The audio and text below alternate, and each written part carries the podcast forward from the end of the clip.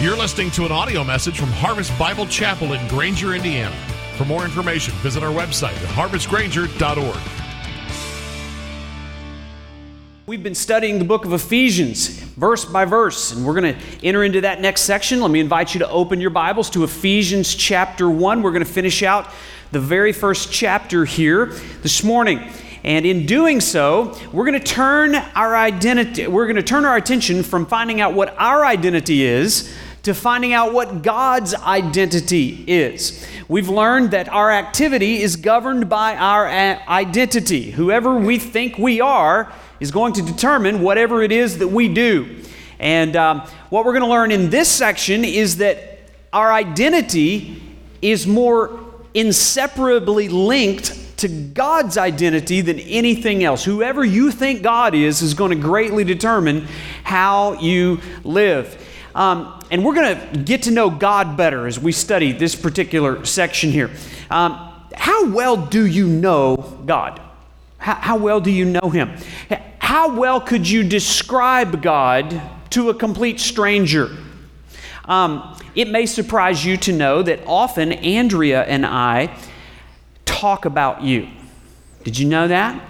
And because Andrea and I can run in different circles in the church, there's people in the church that Andrea knows that I don't know, and there's people in the church that I know that Andrea doesn't know, but we want to know all of you. And so we get together and we compare notes. And so sometimes we're trying to figure out who this person is in our church, and the conversation kind of goes like this I'll say, You know, Andrea, they come to the nine o'clock service, they sit about three quarters of the way back uh, disobediently. They should be uh, further toward the front, but, but, but, but they're there, they're faithful, and they're, they're kind of over there to the right. And, you know, um, the, he's got ripped jeans and he's got um, this man hair and a bun or something. I don't know. We, we describe you in different ways. And I, would you like to know how we describe you?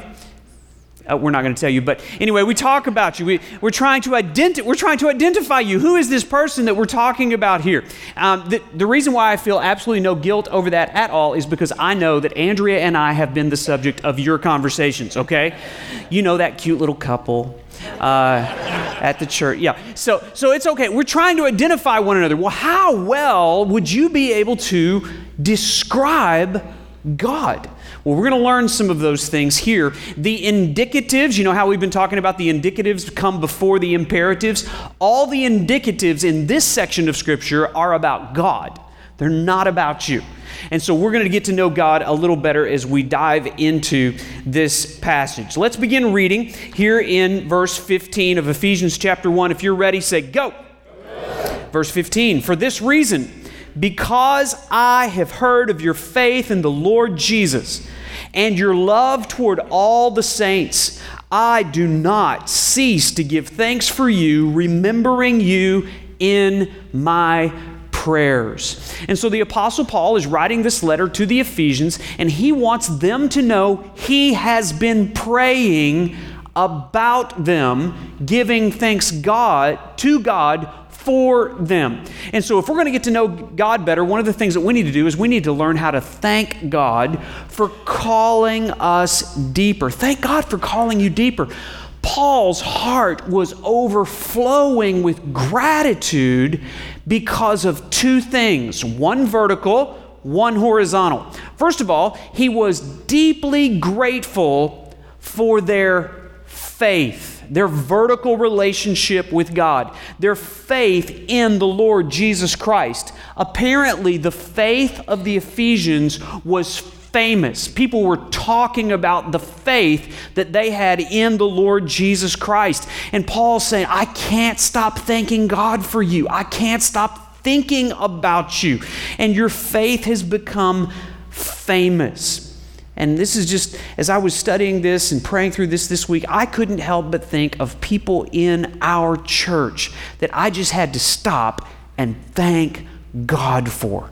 I am so thankful. Look at this place. This place is filled up on a Sunday morning when you could be asleep or in November, you could be at the beach today. I mean, it's a nice day. You could be doing a lot of stuff. I'm so thankful. Your attendance is an expression of your desire to go deeper. And I'm so thankful. People in the church that have made progress and they're going deeper in their relationship with God.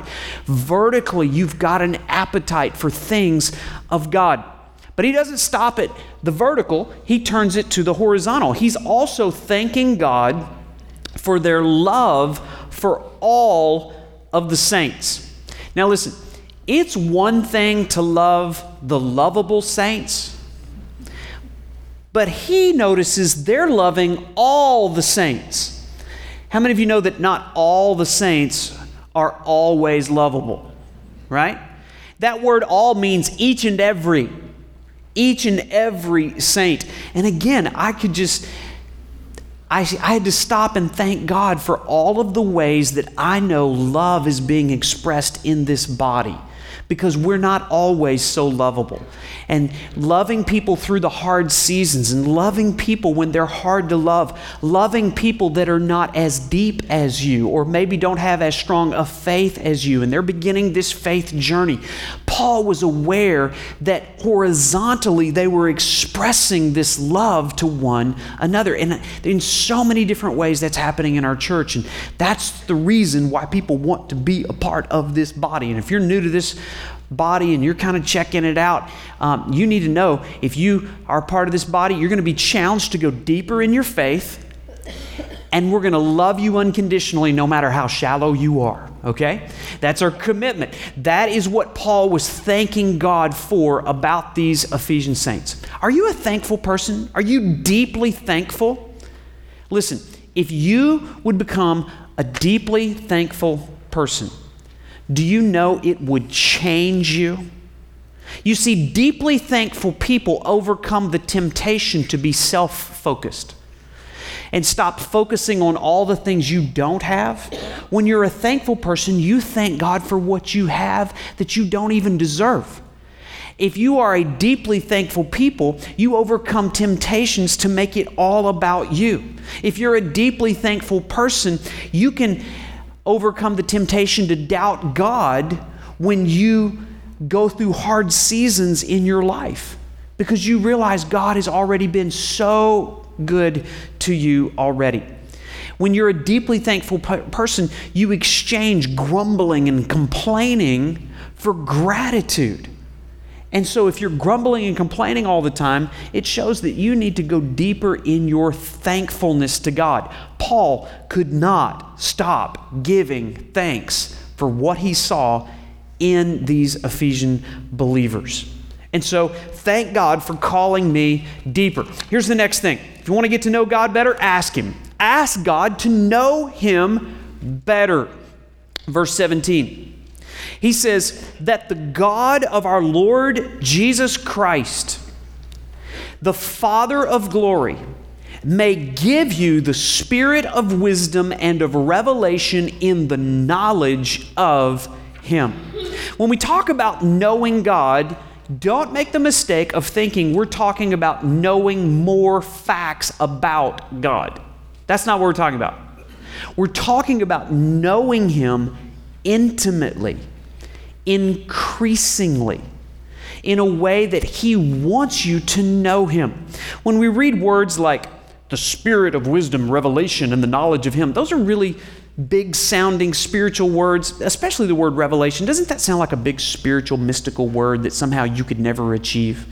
Listen, when we talk about revelation, it is simply accessing the things about God that can be known. We talk about revelation, it's understanding the self disclosure of God. God wants you to know Him. And it's not finding some Bible code in the original text. It's not going on some big mystical journey. It's not getting into some kind of a trance where you think that God has some kind of special, exclusive relationship just for you. No, Paul is talking about the the things about God that can be known His attributes, His character, His will, His ways. Do you know God in a way that you can say, I understand His character? I understand His will and His ways. I know what He likes and what He doesn't like. Well, if you want to get to know God, you can ask Him to reveal Himself to you. Notice, through the spirit of wisdom. The word Spirit there, capitalized, that's the third person of the Godhead, the Holy Spirit, that illuminates God's Word to us, that which can be known. Notice in verse 18, it says, having the eyes of your heart enlightened. Did you know that your heart has eyes? Your heart has eyes. And there are things that your heart needs to see. All of us have blind spots in our lives. And we need people to come and help us to see things that we can't see. This morning, I got all dressed. I'm about to head out the door. Andrea says, Hey, before you walk out the door, you might want to know that you missed a loop in the belt. Right, thank you very much. That was a blind spot. I can't see that spot right there. And so many times when I'm talking to people who need to go deeper in their relationship with God, I just want to say if you could just see what everybody around you could see, if you could just know how good God is, you would trust Him. If you could just see the months and years down the road of the consequences of the choices that you're making, if the eyes of your heart could just see into the future that the decision you're making right now is going to have awful consequences, you would make a different decision if you could just see it. I have this little backup camera on the back of the uh, Toyota Highlander that I drive, and it has prevented me from killing children and running over bicycles and smashing fluffy white dogs in the driveway because I can see in the blind spot. Everybody in this place can know God so that you can see in a way that is going to prevent you from causing incredible damage if I could just get you to see it. That's what the Apostle Paul says we all need to ask God for the ability to see, having the eyes of your hearts enlightened. And he tells us there's three things that he wants us to see. They are signified by the word what in the English translation. I want you to see it. Second part of verse 18 says this that you may know what is the hope to which he has called you, what are the riches of his glorious inheritance in the saints, and what is his immeasurable greatness of his power toward us who believe according to the working of his great might. So, what does God want you to see? First of all, he wants you to see the hope to which He has called you. The better you know God, the more hope you will have. Let me ask you this question How do you feel about the future? How do you feel about the future? I saw a poll this week when people were asked about how they feel about the election. 82% of them said disgusted. I don't know if they were trying to imply that the candidates were disgusting, but they were, they were disgusted by the whole process, I guess. Now, listen, you may feel disgusted, but if you do not, in some sense, feel hopeful, it's because you don't know God deeply enough. The deeper you know Him, the better you know Him, the more of His revelation you have saturating your mind, the more hopeful you will feel. Having the eyes of our hearts opened to the hope to which He has called us is the cure for hopeless, fearful despair and anxiety. If those things are flooding you right now, it's because you've lost hope. And God wants you to see the better you know Him, the more hope you will have. Here's the second thing He wants you to see. Oh, let me give you a definition of hope. Here's the definition of hope hope is the confident expectation of a glorious future, guaranteed by God's faithfulness. Hope is rooted in the understanding that God is good and God is in control, no matter what I see going on around me. Occasionally, I have opportunities to, to speak at funerals. It's often a sad occasion, but if this person knew the Lord and walked with the Lord, as tragic as the circumstances that might have surrounded that person's death, at every funeral, the message is the same. We have to believe that God is good and God is in control. And if I can get there, if the eyes of my heart can see the hope to which He has called me, then it doesn't matter what's going on around me, I can be assured. There is a glorious future that is guaranteed by God's faithfulness.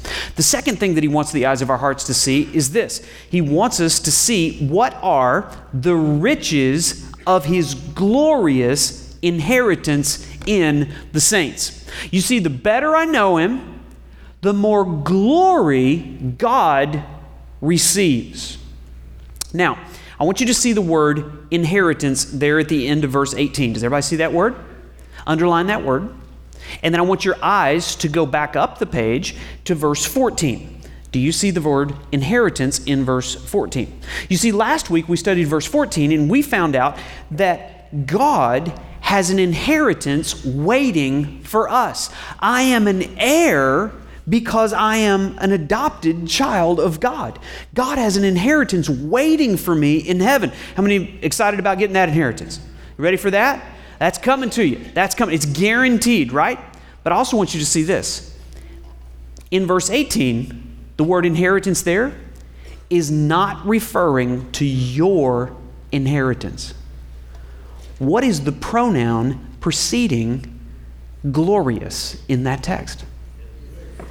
This is referencing God's inheritance.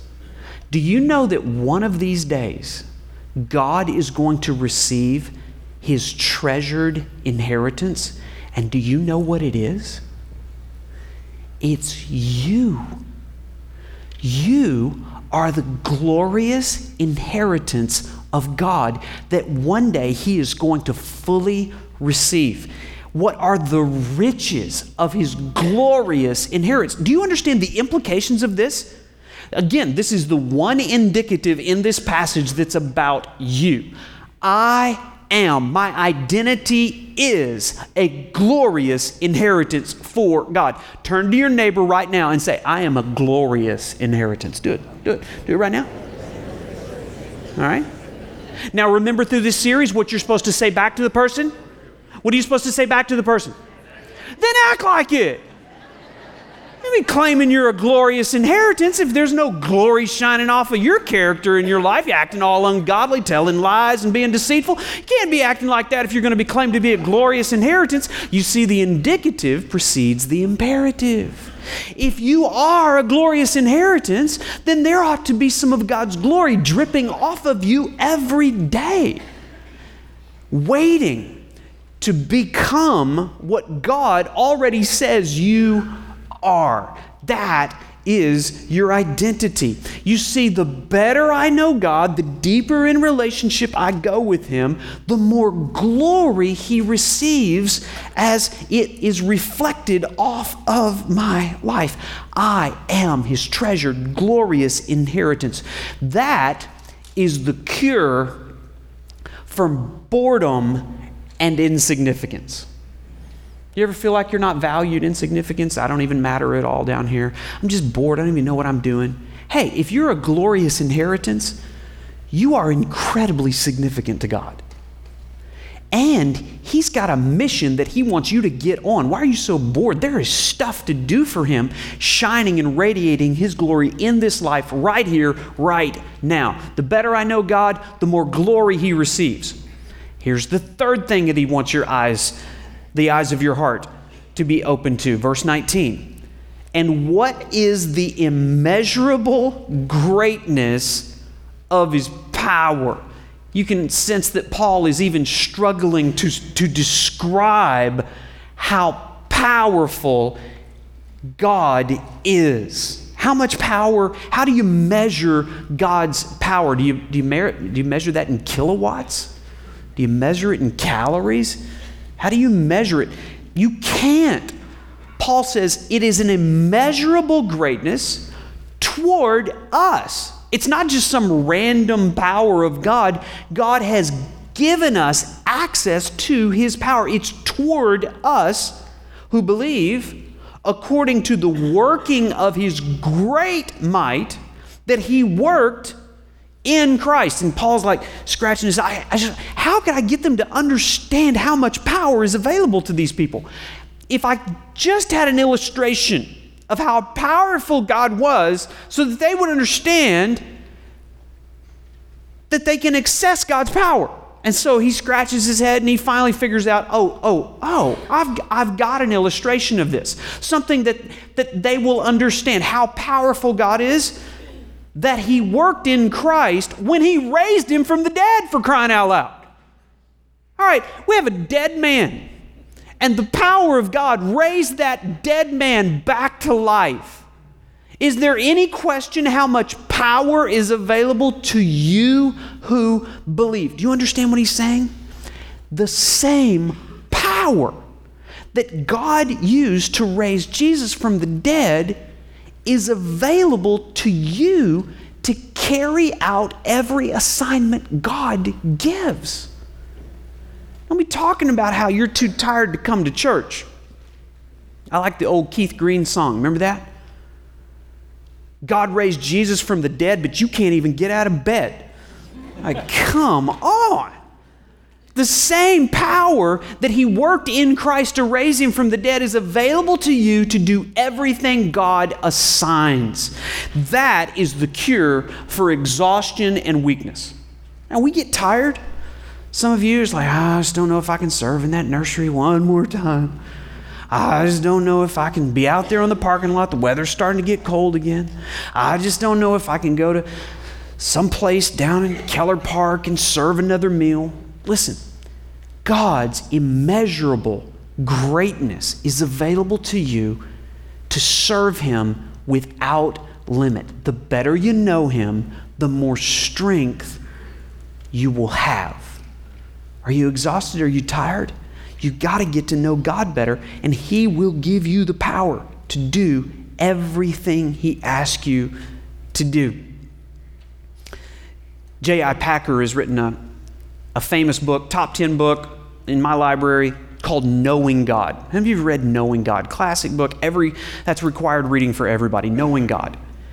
And he says, those who know God have great energy for God have great thoughts of God, great boldness for God, and great contentment in God. Do you know Him? If you know Him, you'll receive all the strength that you need. If you could just get your eyes open to the reality of the hope that you have, the glory God wants to receive from your life, and the strength that is available to you. Do you know Him? Do you want to know Him better? Do you want to learn more of His character and His greatness and His power? That's not a rhetorical question. I'm asking, I need an answer here to validate that I'm on track with you. Do you want to know His power? Yes. Was anybody awake this week at 1 o'clock a.m. on Thursday morning? How many of you, like me, were glued to a television watching something that looked like that? seventh game of the World Series, 10th inning, after a rain delay, the score is tied 6 to 6. And a batter named Ben Zobrist steps to the plate. Facing a two strike count with a runner on second base, the go ahead run. Ben swings, fouls off the first pitch. And then he swings at the next pitch and hits a line drive down the third base line that scores the go ahead, eventually the winning run in the seventh game of the World Series, which gave the Chicago Cubs their first World Series title in 108 exhausting, hopeless years. Did you see it? And Ben Zobrist was named the most valuable player. How would you like to have as a part of your resume, your identity, I am the MVP of the World Series that gave the Chicago Cubs their first title in 108 years. Would you like to have that as part of your identity? Well, listen, Ben Zobrist knows God. As a matter of fact, earlier in the year, he was recorded to say this I still have a lot to learn about the love of Christ and what it's like. It's not just knowledge, it's allowing the truth to change you, allowing Christ's message of grace and hope and love through the cross. That is the message that changes the way we look at everything in our lives. He must have been com- coming to harvest and realizing the indicatives govern the imperatives. It changes you when you know Him. He says, I've seen where my heart is without God, and it is not impressive. I can't be perfect, but there is a life that I should be looking to that is perfect. That's Christ. Christ came to be what we couldn't to succeed where we couldn't succeed. If your eyes of your heart could just be enlightened to know Him, you'd have all the strength that you need to do everything that He asks. Here's the third thing praise God for lifting Jesus higher. Praise God for lifting Jesus higher. Look down here at the end of verse 20. It says, He has seated him at the right hand of the heavenly places. Apparently, there's a throne room in the heavenly places that Jesus is seated upon. It goes on in verse 21 far above all rule, authority, power, dominion, presidents, governors, mayors, kings, and kings. I'm editorializing now, but you, it's all there, right? Rulers and authorities and powers and those who have dominion on earth. They are all under Christ, even above every name that is named. You see, once you know God better, you will lift Jesus higher, higher than any rival. Do you understand that your heart was made to lift something higher? God made your heart. It's called worship, and your, your heart is going to worship. The default setting on your heart is to worship. Now, everybody worships. The question is, what does your heart lift higher to the exalted place? Everybody lifts something to that. Some people lift the Chicago Cubs to the exalted place. Some people lift presidential candidates to the exalted place. Some people lift boyfriends or girlfriends or educational pursuits or careers or business. Everybody has something at the highest place. Paul wants the Ephesians to know do not let any competing rival have the highest place in your heart. Jesus and Jesus alone is worthy of the throne, not only in the heavenly places, but in your heart. And before you will see him enthroned in heaven, you must have him enthroned on earth in your heart, higher than any ruler, authority, power, or dominion, higher than any name that is named. Don't let somebody have the highest place in your heart.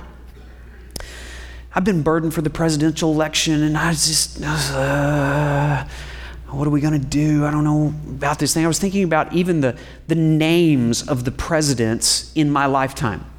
So there was, uh, there was Johnson, and then Nixon, and then Ford, and then Carter, and then Reagan, and then Bush, and then Clinton and then Bush, and then Obama. And on Tuesday, we're going to know who gets the next name. And yet, there is a hope and a calm in my heart that no matter who is named around midnight on Tuesday night is the president, that Christ is a higher name, above every name that is named. Do we understand that the president is not our Savior? Christ is our Savior. There is salvation found in no one else, for there is no other name under heaven given to mankind whereby we must be saved. The president can't save us.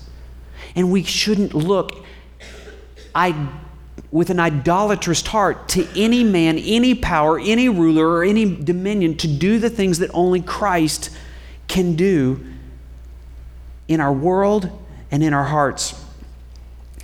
Been thinking and praying and like, what should I tell the church about the election? And here's my best effort. What should we do when we live in a republic where we get to choose the rulers that rule over us? There are no morally good choices in this election. Um, some people have said, well, you have to choose the lesser of two evils. And then other people say, well, you should never choose evil. The truth of the matter is, every president is flawed, and so by default, we always choose the lesser of two evils because no president is perfect. But unlike any other time in our nation's history, each of these candidates is repulsive to those of us that value integrity, honesty, humility, and moral purity. So, what do we do? Should we just stay home and suck our thumbs and pray? No, we should vote.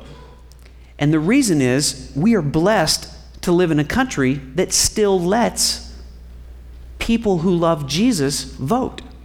There may come a day when they take that away. And so, until they do, we should vote for the rulers that will eventually persecute us. How are we going to explain to our brothers and sisters in Christ around the world that live under persecution that we got a vote and they didn't, but we didn't use it? So we should vote. Because if we don't vote, we're handing power over to godless lawmakers who will make godless laws that will likely silence and oppress those of us that love Jesus and the gospel that we are proclaimed, that we are commanded to proclaim in the world. So it's the responsibility of every Christian to seek to influence their government because we live in a republic and we're given a vote. Elections are not popularity contests. It's not about competing personalities. Now, in a 24 hour news cycle, when people are trying to get people to watch the news, all we hear about is the personalities of the candidates. But if we are wise, we will understand that the elections are not about personalities, elections are about competing worldviews. We have to look behind, around, and underneath the two candidates to discern who to vote for. What platforms are they standing on? We must make a choice based on which platform best represents a Christian worldview. We must make a choice in America based on a two party system. And these two political parties give us two very different worldviews. They offer two very different views of government. They offer two very different Supreme Courts. They offer two very different futures for America. So the two platforms offer different views on things like abortion, human sexuality, marriage, gender identity regulations, religious liberty, the use of the military, protection from radical Islamic terrorists, support for Israel, immigration, taxes, school choice, healthcare reform, racial discrimination, yada, yada, yada, yada, yada, yada. I mean, it just the list goes on, but there is a clear divide and clear distinction between the two platforms. And God is not silent on any of those issues. So if you know God and you know His will and His ways, you will inform yourself of which of these platforms is more consistent with what He has revealed in Scripture. In order to make an informed choice, you have to be familiar with God's view and the platform's view. So, here's my counsel to you read the two party platforms, consider the consequences that each candidate would implement if they implemented those two platforms. Cast your vote exercising godly wisdom. And understand this presidents have been elected and fade into history. Kings and kingdoms have come and gone, nations have risen and fallen. Through it all, the church of Jesus Christ has endured, carrying the message of hope. The church was here before America was. It will be here after America crumbles into dust. And we have hope that God is exercising control through it all. We rest in the knowledge that Christ is seated at the right hand of the Father, far above all rule, all authority, all power, all dominion. He has put all things under his feet. Christ has been given to us as the head over all things. Christ will fulfill every empty place, in every empty person, if you know Him deeply, you can trust Him completely. And if your identity is in Christ, you don't have to worry. You don't have to fret. You can be confident that Christ is still in control of everything in every way. So on Tuesday, cast your vote for president and put your hope in Christ. That is our true identity. Look at verse 22. He put all things under his feet and gave him as head over all things to the church. There is one organization, there is one agency, there is one body that God has promised that will never fail. Do you know what it is? It's the church. So if you want to know Him better, if you want to lift Him higher, lift Him higher than any body. Two words. Any organization, any government. Do you understand? The scripture says that the government rests upon his shoulders. You understand that? Let me invite you to stand right now. And I just want to read to you this last verse. Verse 23 says this which is his body, the fullness of him who fills all in all. What does that mean? He fills all in all. The NIV translates it this way He fills everything in every way. Do you have any empty places in your heart this morning? After you cast your vote, you're going to feel empty. After you eat a big meal, you're still going to feel empty. After you go and consume all kinds of entertainment or sports, is there still an empty spot in your heart? It's because nothing else can fill all the empty space in you in every way. Christ fills everything in every way. And so this morning, would you, in a fresh new way, just bring the emptiness to Him? Would you trust Him completely and let Him know, God, I want, I want to know you better. I want to trust you at a deeper level. And as we walk out this life, we understand that we have an opportunity to be the glory of God as the church, shining and radiating when all the other systems and organizations are melting down around us. That's the opportunity that we have as a church. Are you connected to this church? A place where your faith can go deeper and you be loved by other people? That's the kind of church we're building. And don't think that you can get to know Him apart from his body, the church. We're going to end this morning by lifting the name of Jesus higher than any other name. name. The team's going to come out. And I want this time to be a time where you sing with all of your heart and lift the name of Jesus higher, knowing that our hope is not in a president, it's not in a political party, it's not in a platform. It's in Christ alone who is exalted over all. Let's give him the glory he deserves.